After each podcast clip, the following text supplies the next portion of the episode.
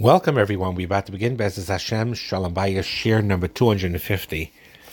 In the book, The Seven Principles of Making a Marriage Work by John Gottman, we already had to discuss um, four out of the seven principles. And before he goes to the fifth one, he has a few chapters talking about different types of marital conflict and how to resolve them. And uh, that's a preparation for the upcoming um, principles five, six, and seven that he's going to discuss. And he talks about marital conflict. And the one thing that's important to know, that even the most happy marriages have to cope with issues of marital disagreements. Sometimes the conflicts are minor, irritating, that there's irritation of one to the other in a minor way. And again, this is a, in the most beautiful marriages. And other times it's complex and intense, and they seem distant from one another to protect themselves. And again, this could happen even in the most beautiful marriages. And there are two categories of these type of conflicts. Either they can be resolved or they're perpetual. Perpetual means that they're part of your life forever in some form of another. And the key of the Yesodi saying here is so valuable, because once you're able to identify and define your various disagreements you have with one another, you'll be able to customize the way you cope with these disagreements depending on what which type of conflict you're dealing with. So he studied that, unfortunately or fortunately, or this is just human nature, b'derech klal, that the majority of marital conflicts um, fall into perpetual problems. He says ninety-six percent, sixty-nine percent of it. I have a feeling it's Bottom line is it is more than fifty, between fifty and seventy percent. And um, because why does he say this? He says this because he follows up with couples based on their studies. And again, we're dealing with not necessarily um, couples with major challenges, but couples that get along and love each other and have good marriages. But he'll, he'll find that they're arguing still on the same exact issue four years later that they were arguing about four years before. They may have changed their hairstyle, put on new clothing, gained some pounds, lost some pounds, more wrinkles, and they'll have the same argument. And he says it's funny, it's like four minutes passed instead of four years. And um, so again, he's going to mention some, a lot of this is secular type stuff, but it's important to just be aware. She wants to have a baby or another baby, and the husband says he's not ready for another baby. Doesn't know if he'll ever will be. Husband wants more sex more frequently than the wife does, or vice versa. The husband is lax in, in household work that his wife really wants him to do, and it causes the wife to get upset. Um, and um, or they argue on... They think uh, the husband, the wife thinks the husband's too critical of their son. And uh, the husband thinks that he has the right approach. So a lot of those differences could be permanent. Um, but despite those differences, they could be happily married, be very satisfied with their marriages because they worked a way to deal with those problems that are not movable, that are not resolvable, so they don't become overwhelmed by it. They take it with a certain sense of humor, with, with a certain acceptance. For us, Yidden, it comes with Ashkacha Pratis, believing in Ashkacha Pratis, believing that this zivig was meant for you. And if there's a thing where your husband or wife feels so differently from each other and, and it looks like they'll never see your point of view on a particular thing, it's still min hashamayim. They're a good person with all their overwhelmingly good middos, and they just happen to not see eye to eye on a particular thing, even if it's an important thing, and they'll never agree with each other, but they're meant to be together anyway, even if the problem will not fully get resolved. And he writes here in bold, and I just want to say it care, you know, carefully and to real put in thought into this. And he says as follows, that despite what many therapists will tell you, you don't have to resolve your major marital conflicts for your marriage to thrive. That's a very, very important concept. We'll talk later about things that could be resolvable. But if things, there are things where maybe it'll be unbridgeable even in the way you feel. You'll never feel the same way about a particular issue, and it may be a very important issue, and nevertheless your marriage can thrive and be extremely beautiful. And he gives other examples. Here's another happy couple. He's giving cases of happy couples, good marriages. They have a disagreement on the way their, their orderliness. The wife has a discipline of a drill sergeant, you know, everything in this proper order, while the husband is like the absent-minded professor. And because the wife is very uh, meticulous, the husband tries to remember where he puts things, and for his sake, she being, despite being a drill sergeant and being so organized, tries not to nag her husband when things go missing, even though she's a little frustrated. So in other words, if she'll find a half a cup of coffee mug uh, with half-filled coffee behind a pile of magazines, Uh, she'll make a point by holding her nose and gently teasing him. Um, now, sometimes when she's stressed, she'll she'll raise her voice and show some annoyance. And he'll give her a back rub as a chuva, I'm sorry. And they'll go on happily with their day. It's not a resolvable thing. He'll still be more or less a pretty much absent-minded professor. She'll be pretty much like that organized drill sergeant. But they work with each other in a good-natured way, despite their different natures. And at times it's better. On times it's worse.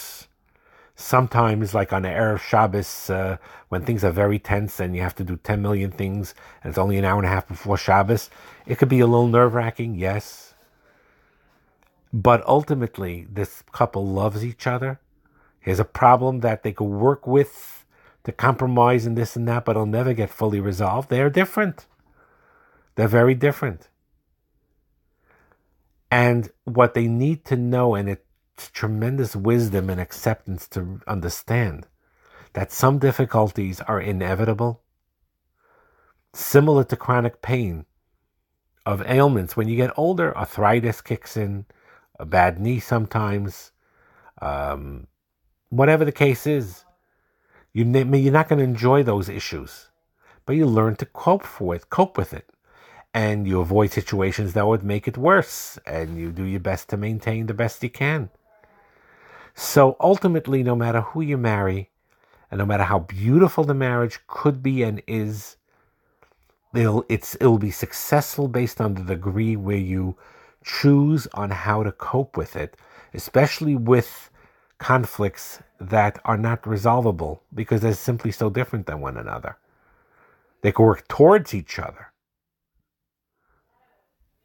But, you know, when an extrovert or an introvert and an introvert marry each other, there'll be sometimes conflicts in that. That is not fully resolvable. And there's nothing wrong with that. And there's no harm in that. You work around it. You work through it in a good-natured way, in an understanding way. Now, in however, in unstable marriages, if they don't understand this concept, or uh, with us Jews, we, we, we are a little weak in our amuna, realize and not realizing it, the hashgacha pratis of it, then those perpetual problems will seem insurmountable and could kill the relationship. Because And here is the lashon he uses, which I feel is so powerful. Instead of coping with the problem effectively, the couple gets gridlocked over it. They suffer gridlock. They have the same conversation over and over and over again. spinning their wheels, resolving nothing, making no headway, just getting hurt, frustrated, and distrustful of one another.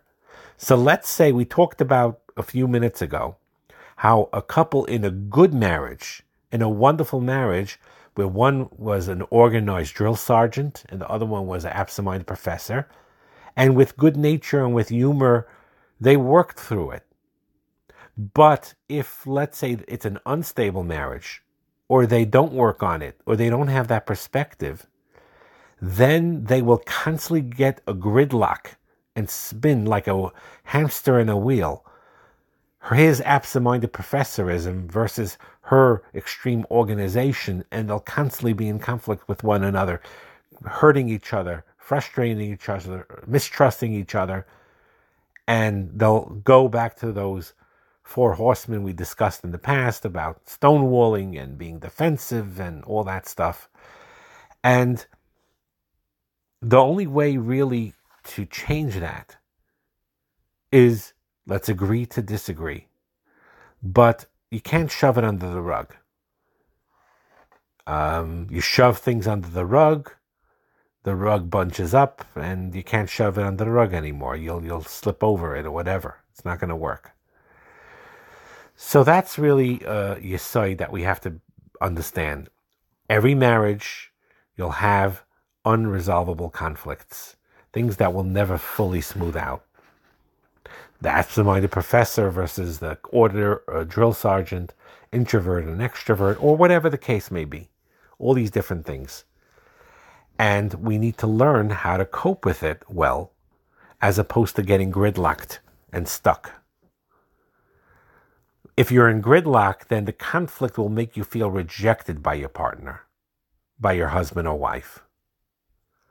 While if you have a healthy marriage, you won't feel rejected by your partner. You won't feel rejected when your wife criticizes you for being absent-minded about something or gets frustrated. You won't feel rejected by her. You'll realize she loves you. She's a drill sergeant and you're an absent-minded professor and, and, and you're trying to get better and she's trying to loosen up a little bit. But it's not a sign of rejection. But if they're not working with it, they'll feel like it's a rejection of one another. Or that you're only unwilling to budge. And in a healthy relationship, you are willing to budge. The drill sergeant will always be that drill sergeant. But I'm willing to budge. I'll give in to the absent-mindedness from time to time. I may roll my eyes, I may not be always happy about it, but I will embrace it sometimes because I do love my husband. I love that absent-minded professor. And the husband, good-naturedly, will say, I like my drill sergeant. Now, sometimes I wish he wouldn't be such a drill sergeant, and they could talk about it. But they won't have that excess weight of frustration and hurt when they accept each other's natures and what can't change fundamentally and accept it with joy. And Hashem usually what he does is, is he develops a Pesach where you actually get to enjoy that aspect of it. And you develop the appreciation of that opposite personality as well. Where an uh, absent-minded professor may, over time, start valuing the importance of getting a little more his act together and organized. And she, the drill sergeant, as an example, the one that's very organized, will know, will learn how to lighten up somewhat over time. And that helps them both. But if they're in gridlock, then when you discuss the subject, you'll feel more hurt, you'll feel rejected, you'll become more unbudgeable, more inflexible, and eventually you disengage from each other emotionally. And we need to avoid that gridlock idea. So that is the first type of conflict, a conflict that's unsolvable. That, but now he's going to talk about solvable problems. Now, solvable problems may seem simple, but it could cause a lot of pain unless you try to solve them. Uh, simply because a problem is solvable doesn't mean it gets resolved. They need techniques and they need work to do to take care of those problems that could get resolved and they could resolve it. And he'll talk later about tackling solvable problems head on. It saves, it helps a lot of marriages. When you have a problem, not those like real deep ones that it's personality oriented where they can't change each other's personality, that the unsolvable ones which you talked about and will continue to talk about. But sometimes an emotionally intelligent couple, they look at each other and they say, we disagree about something, but this is something that we really could solve pretty easy. Number one is when you start it up, start up the conversation. We looked, talked about this before. You do it in a soft way, not in a harsh way. Repair attempts means that when you screwed up, you made a mistake, you in a nice way try to repair that by talking nicely now. You don't flood. You don't feel overwhelmed. You try to cope with whatever the issue is. You learn to compromise. You learn to be tolerant of each other's imperfections. And when you and your husband or you and your wife are in a disagreement, it may not be so obvious which type of disagreement you're having. Is it the gridlocked, unsolvable one or the solvable one? And Be'ezus Hashem, we're going to talk more about this in the upcoming share.